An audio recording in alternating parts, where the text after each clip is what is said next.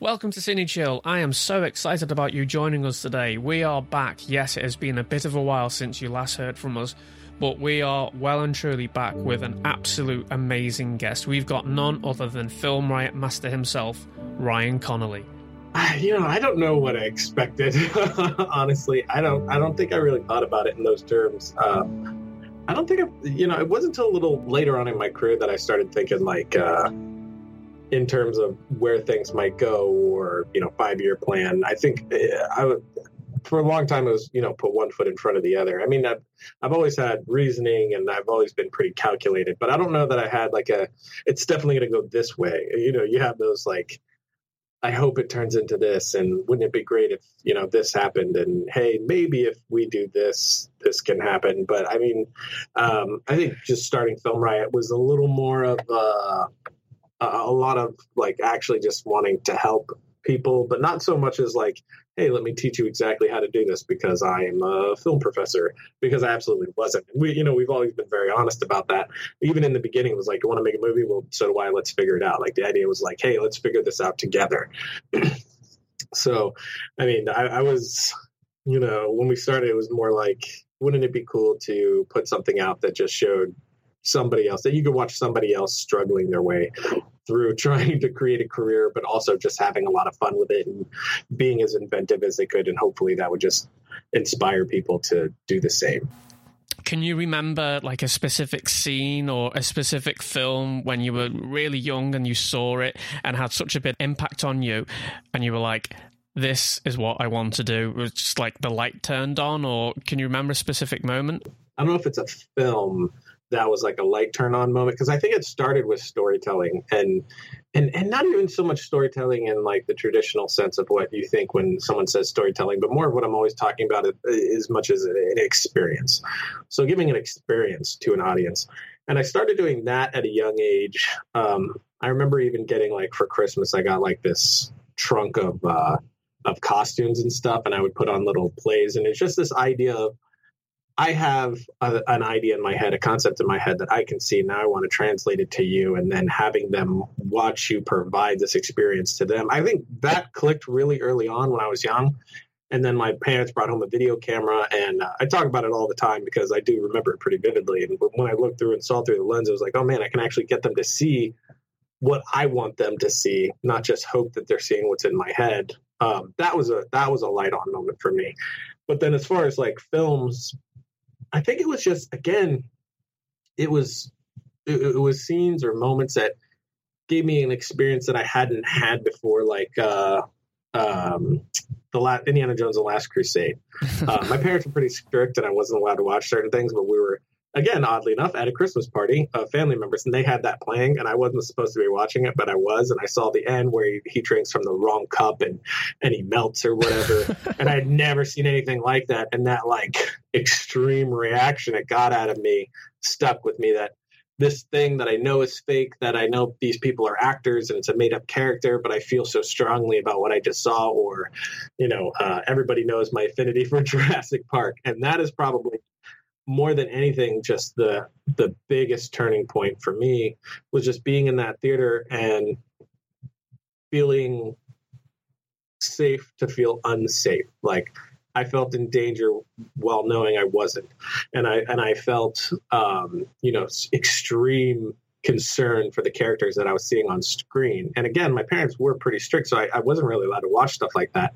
So when I saw that, it was was totally different. And, and to to be given that experience um, to just be in danger safely was so incredible to me. And especially the T Rex paddock scene, just that whole. I remember holding my breath just through that whole scene. Just oh my god, what's going to happen to these kids? And, and wanting to help them and not being able to. And and that just really blew my mind that that was a thing that this filmmaker was able to do. And then I became obsessed with who is this Spielberg guy because he's a god, clearly.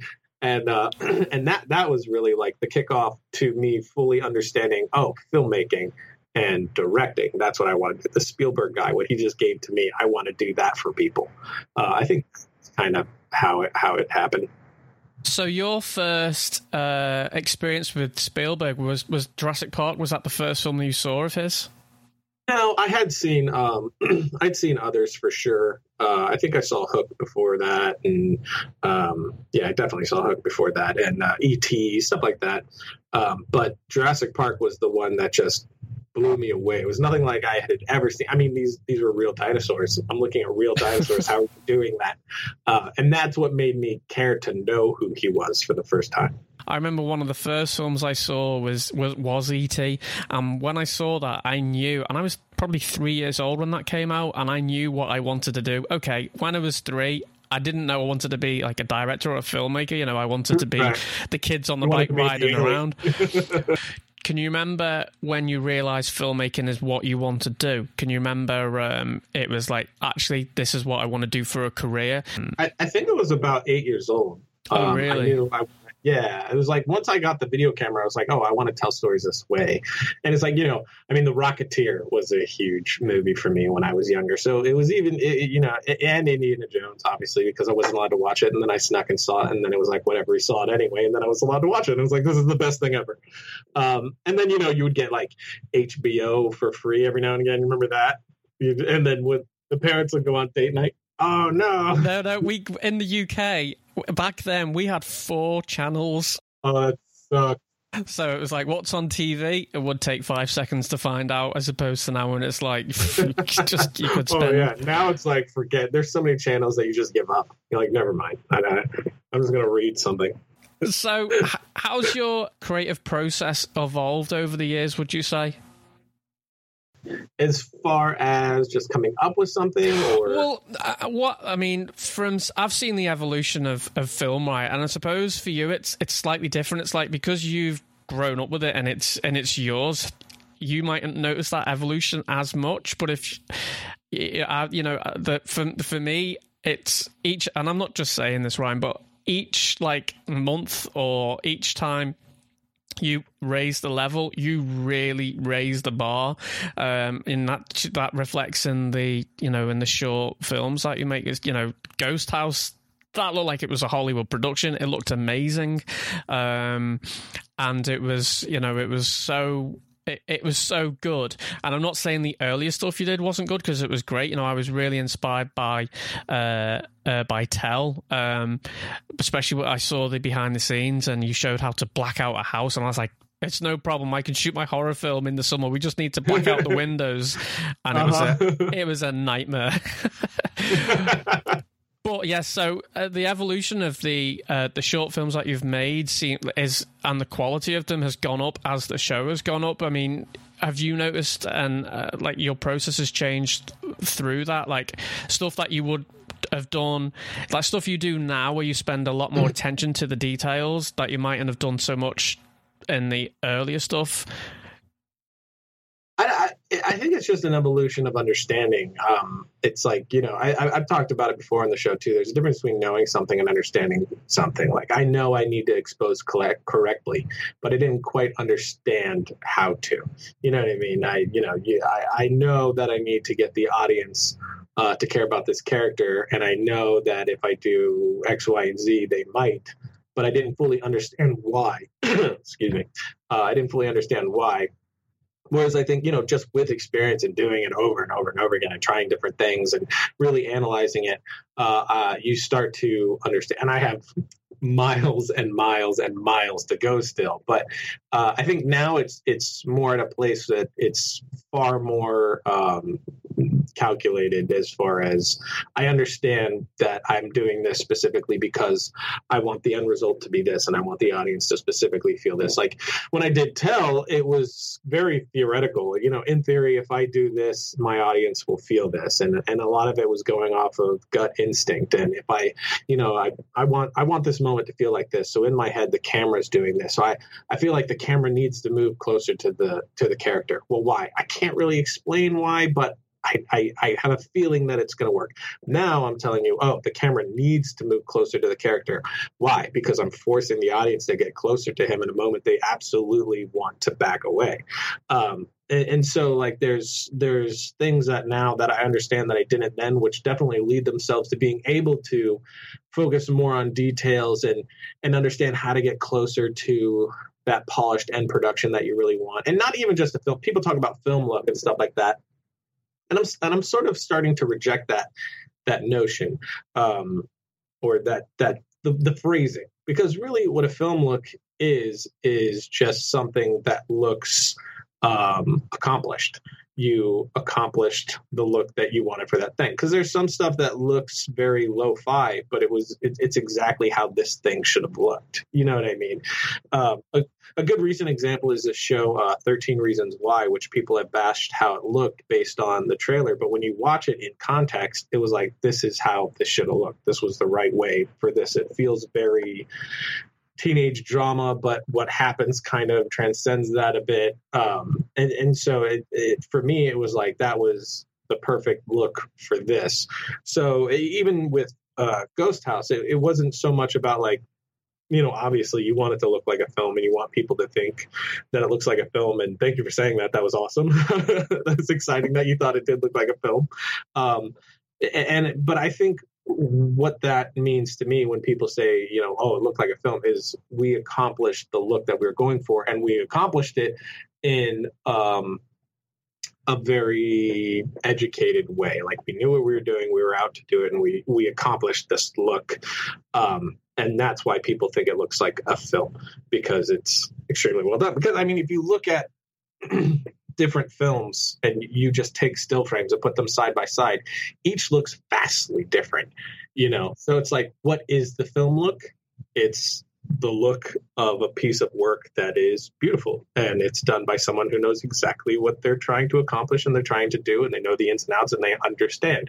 Uh, it's something with nice dynamic range. Even if the camera doesn't have good dynamic range they understood how to force that camera into you know the corner that they want it to be in. And with ghost house it was a lot about feeling uh, sort of nostalgic horror film for me, like those horror films that I snuck and watched as a young kid, like either on TV or when you got HBO for that little time, like I was talking about, like Freddy Krueger and stuff like that. So in my mind, it's like it's grainy, it's it's anamorphic, it's it's older lenses that feel a little distorted, it's a touch sloppy on purpose. Like if you watch some of the the dolly moves, they're a little bit sloppy because if you go back and you watch these old films, they're a little bit sloppy. They're not these locked in, perfect, non moving, almost uh, artificial dolly moves that you have today. There were these organic moves that you could feel the operator's hands on them. So it was like, it was stuff like that that we were we were going for. So I mean, that's kind of how I approach and think about it.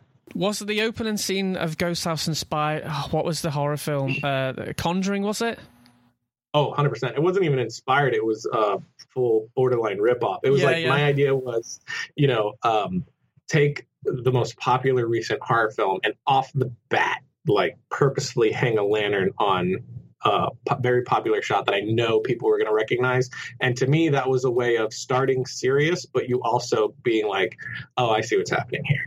Um, so I hadn't I seen The to... Conjuring, so uh, oh really? I, yeah, and I was watching the thing, and well, he's because I was used to you doing a lot of comedy, and I'm like, "Where's the laugh?" It's not coming. Yeah. I'm actually getting a bit scared now. What? And then when it kicked in, it was brilliant because it was just it like yeah, it was as if the rug got pulled from my feet, and uh, that was what that was the hope. Yeah, that that was what was a little concerning about Ghost House, but it was like I don't care, I'm doing it anyway because it's I don't know. I just like I, I mesh genres a lot. I think, uh, especially with comedy, um, and my comedic sense has always been when I'm really doing anything like comedic that we're spending time on. There's always like a flare of serious to it. Um, and and I kind of I just love meshing those two things. Probably because I'm more often more interested in the horror aspect than I am in the comedy aspect. But my idea was just like if we could sort of poke fun at in a very loving way, almost love letter to horror films because I love horror films, especially classic horror films. Uh, and then at the end, sort of do the thing that I'm always thinking, like, why don't you just like, why are you staying in the house, dude? Like, no, like day one, I'm out no boots. I, had bees are coming out of my air conditioner. I'm out. Um, and so I was I was hoping that that would be the effect that in the end that that switch wouldn't be jarring and like what just happened? That it would it would have that a good rug pull not a bad bad rug pull. But i mean in all honesty i wasn't really sure. It was a little nerve wracking you know setting that video live to see how people are going to react to it. Because in my mind is like this is either going to work it's going to land people are going to get it and love the the switcheroo at the end or it's going to be an annoying like what just happened and not at all what they wanted. I don't really delve into the whole youtube comments because i like you know i, I like a nice life and there's so many brutal people out there with them. So it's that's like actually that's actually a good idea. I've come to like the place where I like to just mess with the people that are, are too harsh. More often than not, you're not dealing with a bad person. You're dealing with someone who has this odd disconnect that they, for a second, they they think that they're talking to this artificial thing, not realizing that they're talking to a human being on the other at the other end. So more often than not, when I call somebody out on being like aggressive or rude and like, hey man, that's not really the way to interact. Uh, it's an apology or the comment gets deleted because that person realizes like, why'd I do that? Or, you know, you, you had a bad day and then something just triggers you to take it out on this person who you think isn't going to read it or fire back. Uh, and then sometimes you just have the full on trolls and those are the most fun to mess with where I just say nonsense to them uh, just because it's fun. It's just like you can't let it bother you the content that you're putting out as well. I've seen a few people moan about, you know, oh, well, you're using this camera and you're using that camera. The gear has improved as the show has improved. I don't think anybody wants to watch a show that's just static and just does the same thing all the time. Oh, for sure. But uh, talking about the film look, I think that's one of the most asked questions anybody in this game gets. How do you get the film look? Is there a filter? Yeah, and I and I mean even even the film look because I mean I, I, talk about the film look too because it's like you know what you know what uh, people mean when they say that it, it's it's sort of a classic look because when you say film look you're really saying how do I get that look that reminds me of the films that I grew up on that gives me the feeling of the things that I've seen that were big blockbusters. Sure. Um, and you know there's that route, but there's a lot of films that don't look that way and that's all right. Like it's this idea of a complete rejection of like 48 frames per second or 60 frames per second which i'm a part of. I hate how they look. Yeah. but you know we, we hate how they look because we're used to looking at 24 frames per second and 24 frames per second means film to us you know. Yeah. wide aspect ratio means film to us uh, you know high dynamic range and so on. Um, so it's, it's it's an interesting thing too just to think about the psychology of it. Like when you say film look when somebody how do i get my thing to look like a film? You're really saying how do i get my film to feel like a film yeah, no, like definitely, and even films today. And it's interesting what you said about, um, you know, the dolly movements. They weren't always perfect, and I, I like that. Yeah. I like the. I like to be reminded that there's a human being behind something, like moving something. I, I like that, and I think that's why, um, you know, the movies that I sort of people uh, don't uh, warm to so much is when it's fully like a CGI robot hitting another robot because you know it's just i mean even though it's a lot of artistry and a lot of work goes into it it doesn't feel the same as when you think you know someone's actually had a solid physical model. There's something different about it. But i, I think it could though. I think the example for, for me it's it's less that it's two cg robots punching each other and more that that's all the person making it cared about that it was two CG robots. Because I mean, look at Pixar films; these are 100% cartoons. Yeah. But man, I, I I'm not ashamed to say it. I've cried at Pixar films, that, and I, I feel attached to these cartoons. These are 100% computer animated characters, and I am invested in this very brief story of this uh, you know this this love that happened over time and this man that lost his wife but, you know in the case of the opening of up that that was one of the best pieces of storytelling that i've literally ever seen and it was a cartoon. So i think it's less about you know that it's not real. I mean even jurassic park you have uh, cg dinosaurs and whatnot and i think it's just giving the audience the correct experience letting them get invested. It's you know it's like action how i look at um, action. I mean, we do a lot of stuff that is literally just you pop in, people punch each other, and we're done because we should do shorter things. But um, you know, action pieces that I develop, and when I'm thinking about doing longer format things, be it comedy, action, horror, whatever, it's you know, in the case of, of action, it's like okay, two people are punching each other, so you you don't care because it's like I have nothing to attach myself to. I'm not connected. I don't care about these these characters, their dilemma Yeah. whatever conflict they might be going through. That stuff hasn't been set up well. So when the action hits, I'm like, who cares? You know, like John Wick is a great example of like they really get you to care that this guy he lost his wife, then he lost a dog. They set the stakes up to where you're like feeling for him, and they didn't do much at all. And then it just turns into a total bloodbath action fest. But the action's really cool because I'm invested in this guy's journey now, me personally anyway. But then you have action where it's like, man, I should be really digging what I'm looking at here. Everything here is screaming awesome to me, but I just I'm kind of bored. Yeah. And it's just because I'm personally just not invested. And same goes for horror. I'm not afraid because I don't care about the characters. Like a lot of horror films jump right into jump jump scare, jump scare, jump scare, gore, jump scare, jump scare. Where it's like uh, The Conjuring is a great example of you know hook hook into the story sure but then it's a slow burn and building of tension. We get to know the family we get to know their situation we start to like them and then there's a little more and then there's a little more and then there's a little more. Uh, and it takes the time to build the platform to be able to give the audience that experience of the big scare and that's that's really why it works for me. So i feel like although i well i mean guardians of the galaxy is a good example of you know heavily cg and very invested. Well, I don't know about very invested, but anyway, the point is, uh, my point is, um, I don't have a wonderful example for it, but I, I, I, really think that those movies could could work very, very well if um, they kind of focused more on on that sort of experience, the, the connection factor, and and you know, I'm not uh, you know, bashing the Transformers films. They're not my personal cup of tea, but there's a lot of people who absolutely love them. Yeah. Totally cool. you know, it's all subjective. But for me personally, I think I don't get attached to those movies because there's no time taken to really get me to care or be invested in, in what's going on in front of me.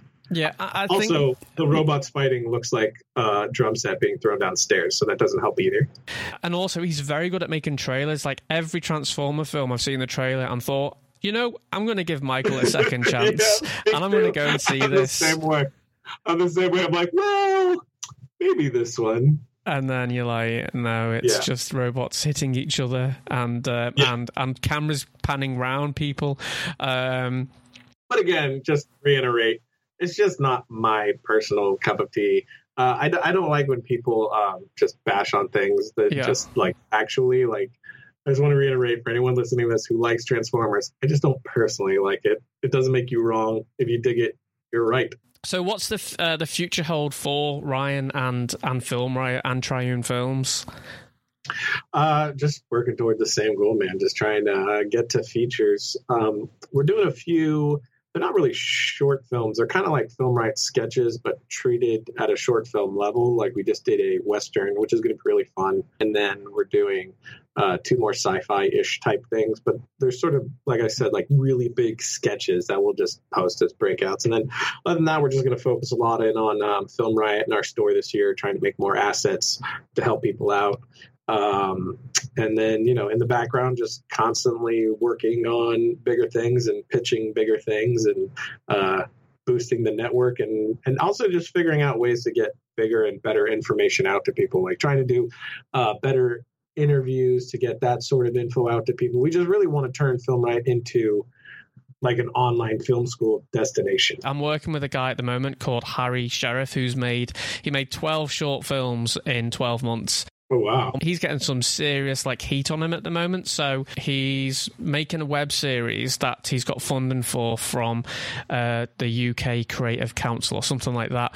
He's just gone out and, and done his thing, and um, hopefully I'm going to be doing the edit for these uh, these web series, and you know I see that as my way in because Yeah. I do think it is all about the network that you have and, and the people that you work with, and you know. oh yeah completely yeah, um, but that, that that's kind of like a you know a path you have to take. I mean, I, I think it's good to start with your friends because if you off the bat try to get yourself actors who've worked with other people, they might run roughshod over you, or they might not want to work with you again because it's like, oh, this guy doesn't know what he's doing.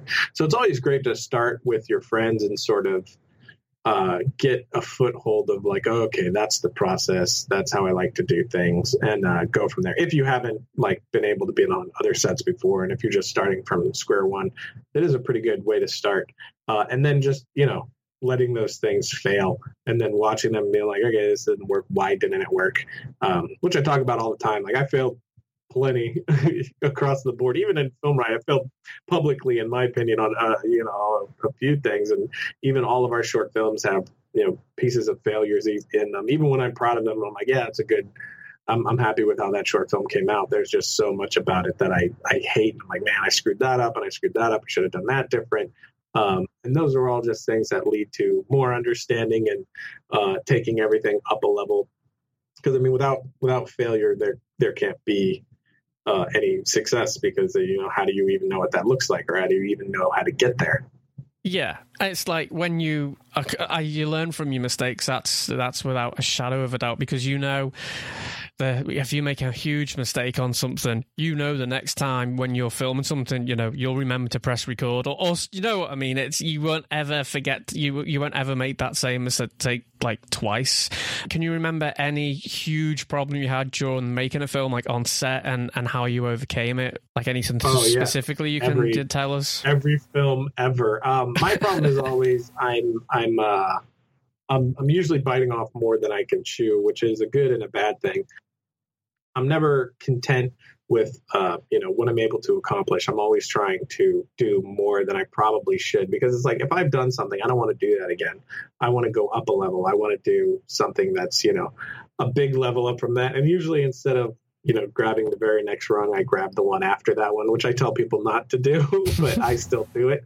Um, and I just, I just can't help myself. I get excited about something. I'm like, you know what, let's go for it. So I'll try to piece together a production that's like way bigger than I'm able to to uh, pull off. And then, you know, we're able to pull it off, but there's a lot of headaches and whatnot that that go along with that. Um, and then there's stuff to where it's like, you know, you did everything right, but just the crap hits the fan. Like UFO, yeah, um, was was probably my biggest nightmare shoot, but it wasn't really anything that we did per se. We definitely needed a bigger crew. I definitely tried to pull off what we were doing with a much smaller crew than we actually needed, and we probably needed an extra day even uh, because it ended up being something that wasn't entirely intended by me. Like the second half, once the ship shows up, was something that it was like plan C or D on the day. Like plan right. A felt I came up with plan B on the spot, started doing that. That fell through. Came up with plan C. That fell through. And I really thought, I was like, man, I'm going to have like a trailer at the end. There's no way we're finishing this. And then we actually finished it. Um, but it was like plan C that I was adjusting on the fly as we were sitting there doing it. Um, but it's just because, you know, people got lost on the way of things. So we started late. We had, oh. you know, some some makeup issues because of the cold weather and it was freaking freezing. So people were constantly wanting to go into the cabin and uh, the, the, the lift that we got broke down. Um, you know, light wasn't working. It started to rain. Uh, it just, it was just one thing. At, at, at, some point I just started laughing at every new thing. Um, so, you know, you have stuff like that and it's, for me, it's always just been about don't sit there and dwell on, okay, this is working panic time it's you know be proactive it's like okay this is this isn't working what can i do right now um, this is what this is, it was planned to be a dolly shot. Okay the dolly's broken. There's no tracks. I can't have a dolly shot. All right what was the dolly shot meant to do in this moment? What was i trying to convey to my audience? What was the tone i was trying to set with that dolly shot? Okay how can i get that exact same tone with something entirely different? Can i go handheld? Mm, no that's going to add too much kinetic energy. You know what? Let's just go on sticks. I'm going to cover this in three instead of just one. Move on. Um, so it's it's stuff like that. That's that's always something that's popping up and just being open and able to just shift gears quickly. And that's why I'm always preaching on the show just know the whys not not just what yeah sure this guy punches this guy in your script but why does he like why does it have to be a punch? Why can't it be a kick? Why can't he get hit by a car? Why yeah. can't he fall off a ledge? Why can't uh, it be a shove? Why can't he do it with words instead of an actual action? Does it have to be a punch? Can it be something else? Know what know what the why is behind and of course i'm using a very obvious and in your face thing like a punch to the face. But if i if i always know my whys why am i doing each camera angle the way that i'm doing it? Why is this taking place in this location? Why does the character say this? When things inevitably go horribly horribly wrong and i can no longer get the thing that i wanted to get it's much easier for me to divorce myself of the original idea and shift gears and go on something else that's going to accomplish the same. Because again, it's all about giving my audience an experience. It's not about me getting to do the best dolly shot. And I'm going to be so excited about my super cool dolly shot. Nobody's really going to care about that dolly shot. It's about my audience in the end. You know what I mean? That's that's always been the type of filmmaker I am. There's people who are a little more personal about it. I, I'm always about like I want to give the audience an experience. So keeping that in mind, always keeping those whys in mind. Um, for me, it's less about what the problem is because they're just constant. they're from the small to the massive to even like you know, it's past lunch. This is our last day of shooting, and we've only shot like a quarter of what we should have shot. And there's literally physically no way we're finishing what we had planned. So you need to go over there and cut 20 shots. you know, it's like, how am I supposed to tell this story by cutting 20 shots? That's a, that's a massive amount. So, you know, okay, well, I cut this character. You know, we don't need this character. I can accomplish that by giving what this character does to this character, and I cut him. It's a bummer because you're removing this initial intention and these certain things have to shift. But in the grand scope of things, I'm still giving my audience the same experience. I cut this entire scene here. We don't need that, and it's just moving along in in that way how do you find working with your family? Because is it just you and Josh, or have you got like other people who are involved in in Film Riot? Uh, yeah, no, I got I have a really big family, and I, I think like half my family works with me now. Um, my older brother Tim is uh, he kind of helps me run the business, and he's a producer on all our stuff, and he's he's uh, he handles the money for me, so I don't have to because I'm very very creative. I'm not like the numbers guy. I'm like the creative vision guy. So yeah. being bogged down by numbers is like a big deal for me. So he like alleviates that pressure, but he's also just kick ass producer. So he's always doing that for me. And then my sister runs the store for me. Um, Emily actually works for me still. I'm sort of mentoring her in, in a direction she wants to go. Uh, but she still works for the show and does stuff. Josh, obviously, um, and then I have like two other family members that help out here and there with different stuff. Um, so yeah, a lot of them, like half of them, and then you know we have Justin and Stark who aren't family members, but kind of feel like family members. Oh, and I have uh, Eris who uh, hosts uh, my other show, Variant, um, and he's actually my brother-in-law. So it's it's very much a family business. So basically, if anyone applies for a job, they have to be in your family. Yeah, if your name's not Connolly, you have to have married a Connolly. Yeah, I can't wait till you do an actual feature length film and the entire credits will just, be Connolly, Connolly, Connolly, Connolly, Connolly. yeah, that that used to be the case. Uh, a lot of people uh, joked around about that. I think it was maybe with tell that it was like every name ended with Connolly almost. Uh, but now it's not so much that case because most of them don't actually want to do like actual film production. There's only a handful that actually want to be in the actual film production. The rest of them are like, this is so boring. It moves so slow. I hate it. And I'm like, are you nuts? like my wife thinks film sets are so boring. And I'm like, are you out of your mind? it kills me. So there's really only a handful of them that like to do that, and uh, I, I, pretty much employed all the ones that want to work with me. So I think from here on out, it probably won't be a last name Connolly. So did Josh want to? Did he want to be involved from the beginning, or was it just like, right, you're getting, you're going on camera, we're doing the sketch, I got no one else, you're doing it. He thought it was really cool. He thought all the the film stuff was really. I mean, he was young. He was like, um, man, uh, 15, 17. Really? I don't know. Somewhere somewhere around that. He was he was super young um, when he started. So all the film stuff that we did, uh, I had done a bunch of short films before that, and I was working for Alienware, so I was doing all this stuff, and he, he just thought it was really cool that I was involved there working toward doing filmmaking. So when I was like, "Hey, come be in the sketch," he was obviously super stoked about it, and I was like, "Hey, you're you're kind of funny. Like, I mean, obviously very very rough around the edges, but you know, there's something there." Uh, and then he just really dug being in Film Riot doing it, and I would I would pay him like a couple hundred bucks a week or something like that, and he thought that was the coolest thing too. So then eventually, I just had the feeling I'm like, like man, I bet you you could edit. And he's like, no, no way, no way. He's like insecure about it. And then I just tricked him into editing something. And I'm like, look at that. and then slowly but surely, he started uh, taking over a lot of editing. And he edits a lot of like Film Riot Mondays is pretty much entirely him. And right. he edits a lot of Thursdays now. And uh, he's kind of the BTS god. Like anything that we do, that's like behind the scenes of our films or mm-hmm. other things like the DJI stuff. That's like completely him. He's really good at capturing those moments and kind of telling the story of, of what it was like to go shoot something or whatever. And uh, so he discovered he wanted to be a filmmaker from you being involved with, with you on Film Riot then, th- or was it something that you think he wanted to get involved with, like like like you from a from an early age?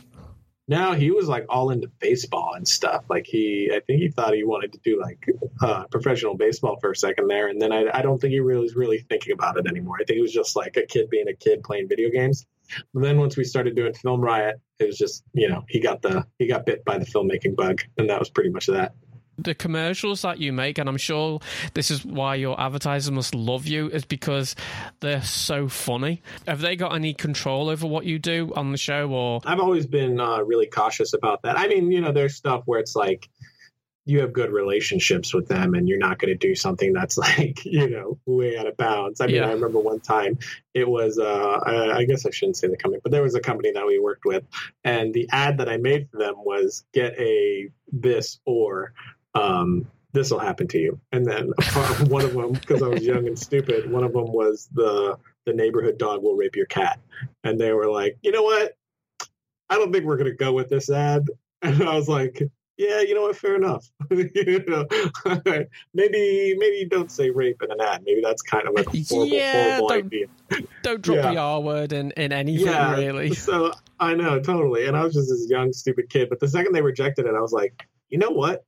That was really inappropriate. Like, what were we thinking? Yeah. And so, you know, there's stuff like that. And then there's, we work at domain.com a lot and they're super cool. They they just don't care what we do. They're just like, yeah, man, awesome.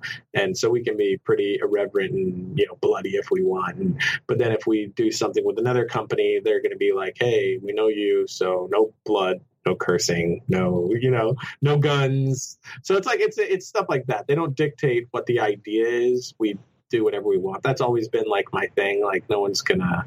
That's not how we do that. Um, but uh, you know, you, you know, you also got to be cautious that they're helping you keep the lights on. You know, they're helping sure. you keep oh, going. Yeah. Uh, you want them to be happy with what they're doing too, and and we only work with companies. If you notice, it's a very like few and far between companies that are on our show, and I've rejected many many companies um, just because you know I if it's not something that I would personally use like yeah. FreshBooks. I I have used. I don't use now because uh, we have more of a large scale company sort of way of doing things. Um, but every now and again, I do use them if I do like a side thing. But I really love FreshBooks. I think it's freaking awesome, especially like for the young beginner filmmaker. Um, so, and I, I used it early on, and I think it's great, which is why they're on the show. And Domain.com is the actual domain registrar that we use for every domain name that we purchase. So it's like stuff like that to where it's if it's actually a product or you know company whatever to service that um, I really love, then yeah, there'll be a sponsor on on the show. But if it's not something I believe in, I don't put it on the show. Um, yeah, which is why there there used to be some companies that used to advertise with our show and they don't anymore because I stopped believing in the company. I was like, you know, let's cut that off. Um, so in that in that case, you know, it's also a company that I really like. So you know, I want to keep that partnership, you know, happy. So you know, it's, it's just a back and forth to make sure they're yeah. happy. But we've been lucky enough, like you know, it's not always the case. Sometimes it's it there. There's a lot more of a thumbprint placed, um, and there has been times where that was attempted. I'm like, you know what? Let's not. Let's just move back because it's just not worth it with how we do our show and stuff. Yeah. Uh, and I, I, I wish we had more time to to do the more fun ads because when we first started them, it wasn't like a telling spot like, hey, this is how we're going to do them. This is why you should um, do sponsorships with us. I mean, no one was really doing ads that way for the most part. Yeah. It was just for me, I was like, man, I have to do an ad to get paid. Oh man, like, you know, yeah. I didn't really want to do an ad in the episode, so I was like, all right, if we're going to do an ad, we're going to do it our way, and it's going to be fun. I didn't even ask anybody; I just did it. Oh, um, really? Yeah, and then you know, because I was I was new to the whole thing, not realizing that like, you know, you probably show this to the sponsor to make sure they're okay with talking about killing puppies and whatnot. but I, I, just did it, and uh, luckily they they loved it, and then um, you know that that actually helped helped us get sponsors and it was it was pretty funny like rev 3 sort of switched some of the ways that they did sponsorships based on that because the sponsors really reacted responded to this different more uh, personal touch to an ad instead of just putting it out there. It's you know you're actually having fun, and the audience is actually watching it and and, and being invested. It's it's a piece of entertainment instead of just an advertisement. You're the reason why I've got so many domain names of like I've got a great idea for a business. I need another one. I am a, I am a possible filmmaker, entrepreneur, innovator. Oh, I wonder if this domain's available. I bet no one on the planet's thought of that and type it in. Nope. yeah. Someone has already bought it. So the ultimate aim for Ryan and Triune and the family is to get to the the feature. Well, that's only, you know, part of the goal. It's like, you know, that that's obviously been my passion since I was a kid, and that's like if I never make a feature, I don't know, I'll have to like sit in a corner and cry for the rest of my life. But so that's definitely going to happen. Like that's a must. That's not so much of a goal; is just an abs- absolute have to. Like I have to breathe in and out. I have to make a film. There's no there's no other way around it. Are you any closer but, I mean, to it? Definitely, yeah. And uh, every year we get even closer and the networking grows even more and there's like some crazy opportunities and I've, I've turned down a few films already just because it's like you know I don't want my first film to be the wrong film, and yeah. uh, you know, if the script's not good, I'm not going to do it just because it's a film. You know, it's got to be something that I believe in. Otherwise, it's you know, I'm not going to care, and it's probably going to be a soul sucking event anyway. I remember listening to uh, Edward Norton speak on commentary on something, and I mean, David Fincher was on it as well. It might have been his Fight Club, and um, he was talking to him saying, you know, I'm not sure about doing this. It was the first film Edward Norton directed, and he was talking about it, and he said, I'm not just, I'm not not sure if it's the right thing for me. And David Fincher said he just stopped him and said, "Do you think I wanted to do Alien 3? yeah, but if you if you hate something going in, you're doing a disservice to everyone involved, including the audience. And not only that, we're in a different landscape than than that. And I think I'm in a different career path than that.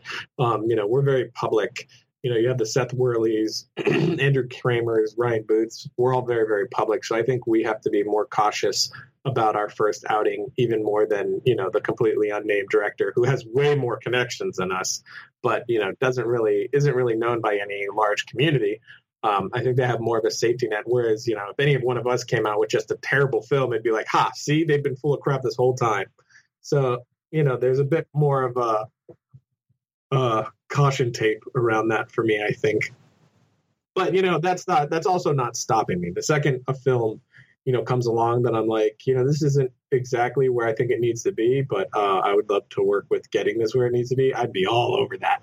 But uh, the only films that have been offered to me so far were immediate, like, no, you know, like Transformers not, Five.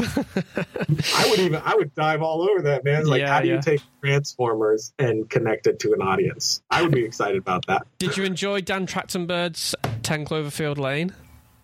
Loved, loved, loved. I was ex- I was really excited for him when he got that to begin with, and then just to knock it out of the park, that was pretty great. Um, but yeah, I, I loved it, and not just because he's my friend. Like even if I didn't know Dan, it would be it would still have been on my favorite movies of 2016 list. It was just it's, it's just a movie that's just right up my alley. It's mystery. It's almost horror in a way, very thriller, very classic filmmaking, which is very much like the type of thing that I want to do. Where it definitely it's modern, but it feels throwbacky in a little bit of a way. You know, um, I just I loved it. I thought it was extremely well done, and I was just so jealous of him.